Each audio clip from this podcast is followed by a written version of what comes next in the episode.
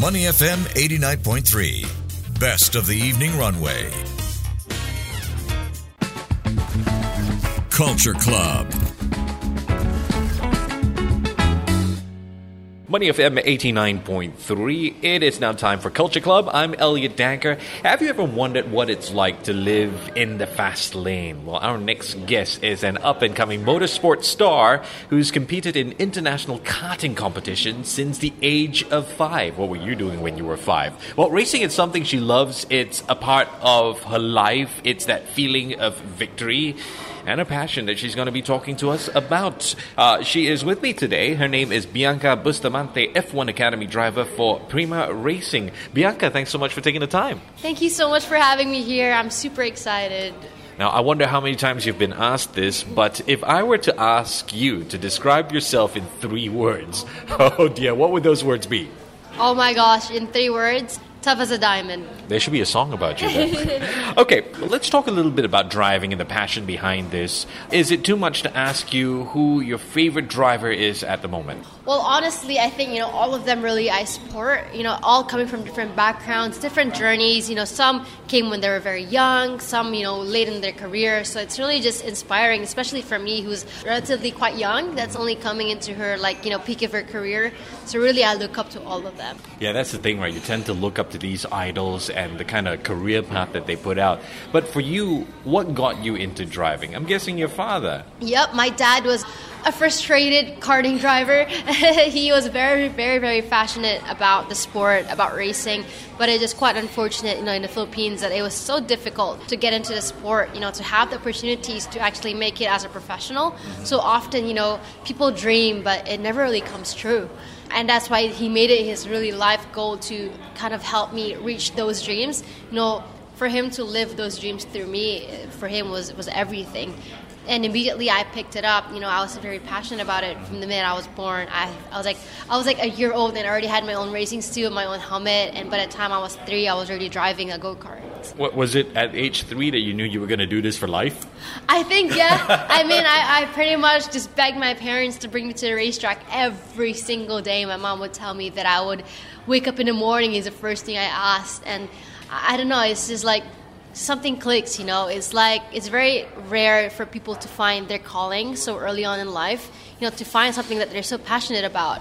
But for me to have found it at the age three, you know, people often told me that no, you'll get over it once you grow up. You'll, you'll, you, you know, you'll ask for different things. You know, you'll ask for a car. You know, it's for you to drive to university and stuff like that. For me, it never changed. Yeah as I grew up, just more intense my passion became. How much more risk I was willing to take, the sacrifice I was willing to take, just you know, took another step. So yeah. Bianca, I want to ask a really personal question. I, I like how you describe how much you wanted to make those sacrifices. Can I ask, at what age and what was it like when you had that moment of realization? Because our parents, they silently sacrifice, right? What was that like for you when you realized that? Well, you know, for me, the nature of the sport, because, you know, it's so difficult to, to get into it that it just happens once in your life that you really have to just give it your best every single day.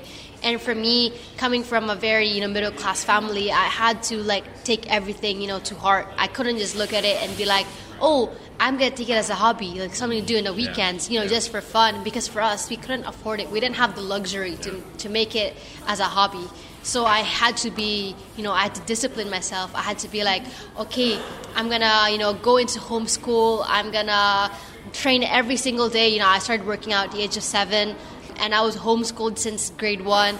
And because of this, I allowed myself to have the time to manage both academics, my racing career, and as well as, you know, being being fit enough, working out all at once. And I think that was, you know, something that I made that decision I made when I was six years old. Mm-hmm. I think I told my parents that okay, I'm willing to give it my all, sacrifice my whole life into it. And I know you guys are, you know, willing to do the same because yeah, my dad moved away to America yeah. when I was very young to support the family. He's an OFW. Um, he works three jobs just to sustain for the family, to put food on the table you know, as well as, you know, give a bit of help for me to cart. And, you know, it's those silent sacrifices that made me realize that I just need to do more, yeah. you know, I need to give more.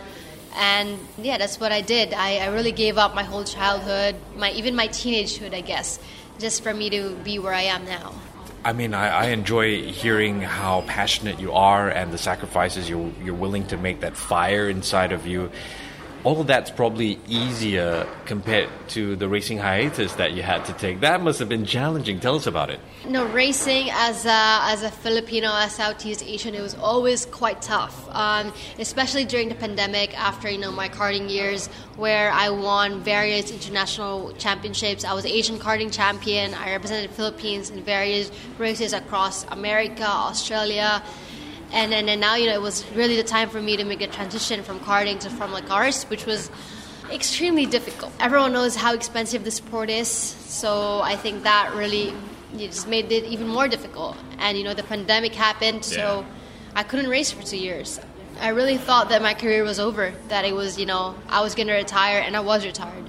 For two years, I was just stuck at home, but you know opportunities come, like um, silver linings come here and there, and I met my manager Daryl Young, and he really was the one that you know got me back into motorsport. He he gave me these opportunities. He led me in the right path. He put me in the right environment for me yeah. to grow in. Yeah. Because I really do believe you grow in the environment you're in, and he's put me in in such a motivated. You know, he's really brought me back up. Yeah. And, and yeah, couple of years, oh, two years later, here we are. So. Yeah, I mean, the support system is so important when it comes to these kind of things. How would you describe where you're at in your career right now? Would you say you're on a nice groove for that upward trajectory? Of course, challenges still ahead. I mean, it's crazy to think that I'm really just at the beginning of my journey, even though I've already spent a decade and a half putting my whole life into it, but we're still only at the very beginning. You know, um, being 18 you know, anything can happen. You know, a few years down the road, you know, my goal is to be in Formula One. Right. You know, that's what I. That's why I'm here. So I'm putting all the effort, all the work in to be yeah successful, to make it to my Everest, and that is Formula One. And so, being an F1 Academy, it's giving me a platform to really showcase what I can do to help me progress. You know, we're, I think. Um, we've made a lot of progression from last year, mm-hmm. and you know, to this year, um, we've got a couple of wins in Monza and Valencia and really to symbolize all our hard works. And yeah, because of that, we're now yeah doing really well, and it's leading us closer to you know going up to F3 and F2 and hopefully F1. You know what excites me the most about being here today is that I'm speaking with a female driver because I'm an advocate for that sort of things. Why aren't we seeing more? It's a male dominated sport. This is a good sign but how challenging is it being in a male dominated environment? I'm sure family members also have things to say, right? Oh, yeah. I mean, um, yeah, I remember when I was younger, my family members would tell me to dream less so you'll achieve something in life. You know, go study, go be a doctor, yeah. go be a lawyer or yeah. something, you know, the generic. And and it's you know very easy to box yourself on a norm on a standard you know follow what's you know the path that's made for you rather than making your own path because I think that's such an Asian mentality sometimes. That's why there's not many Asian pioneers, people that excels in different environments because because of that stigma that we have. And I got that a lot when I was younger, you know.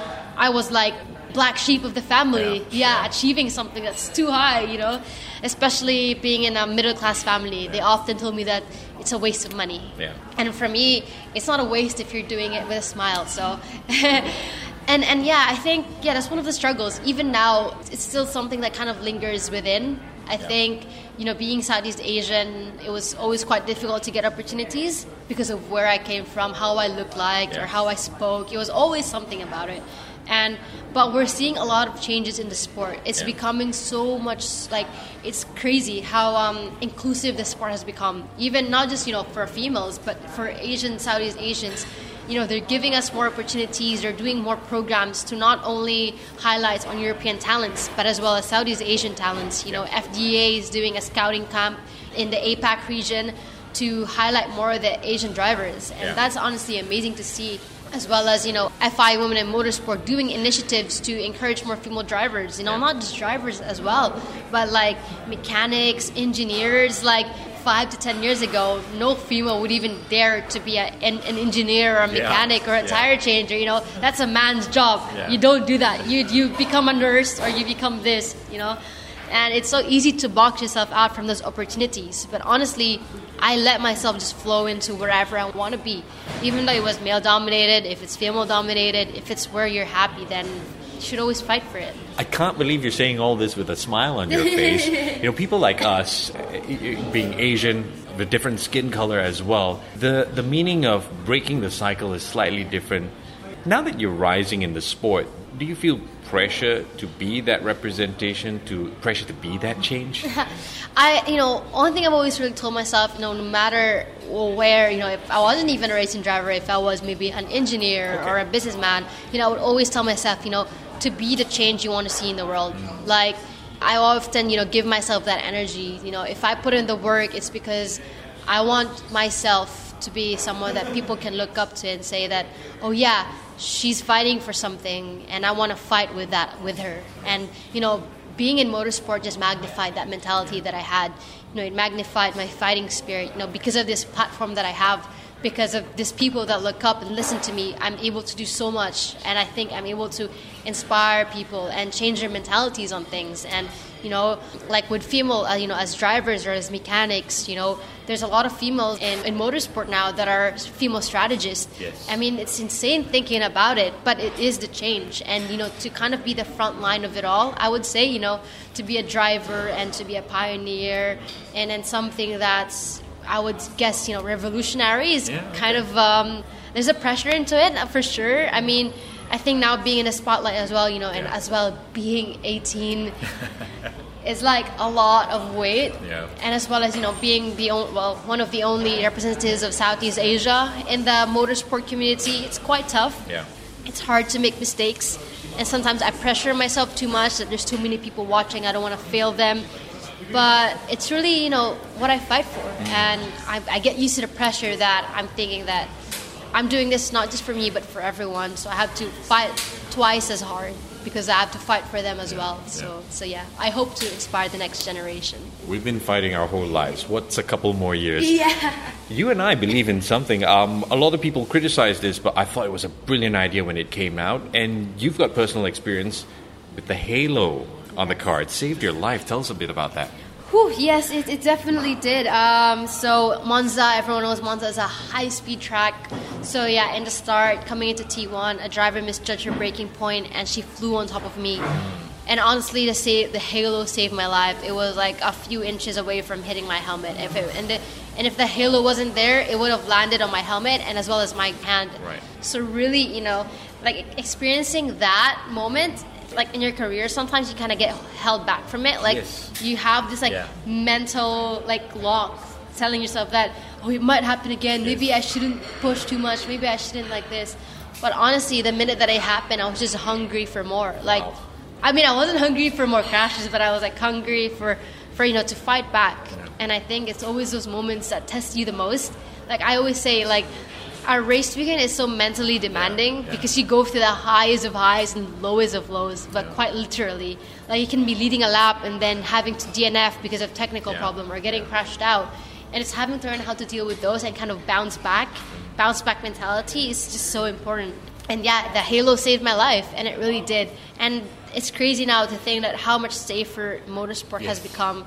All the initiatives that they're putting out, uh, all the upgrades on the car just to make it safer for drivers. It's, it's incredible. I mean, thinking back like two decades ago, when or three decades ago, when you know getting in the car was nearly suicide because of how unsafe it was. Yeah. I mean, people didn't even know about fireproof or the helmets were all open. They didn't have hands, and so it's crazy now to be to like to kind of like be the front line of, of all the safety um, steps F1 has taken or motorsport has taken. Just a final question, Bianca. You talked about that moment making you hungry for more F1 action in a positive way. Uh, what about when you won your first F1 Academy race? What kind of hunger did that build?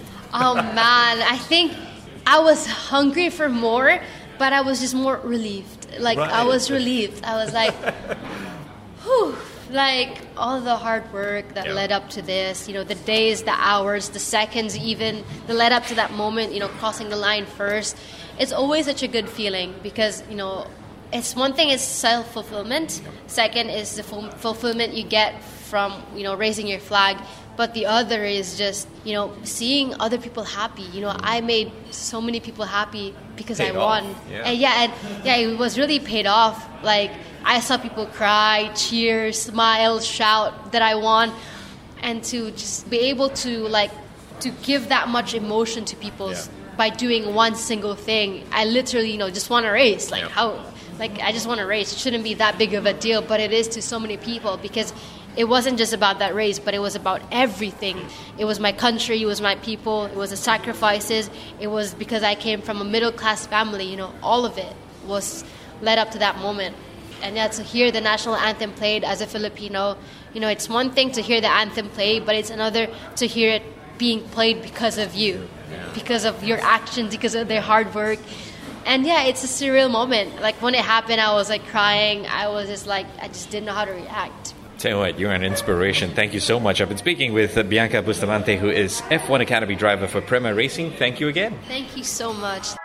To listen to more great interviews, download our podcasts at awedio.sg or download the AWEDIO app. That's A W E D I O, AWEDIO at the App Store and Google Play.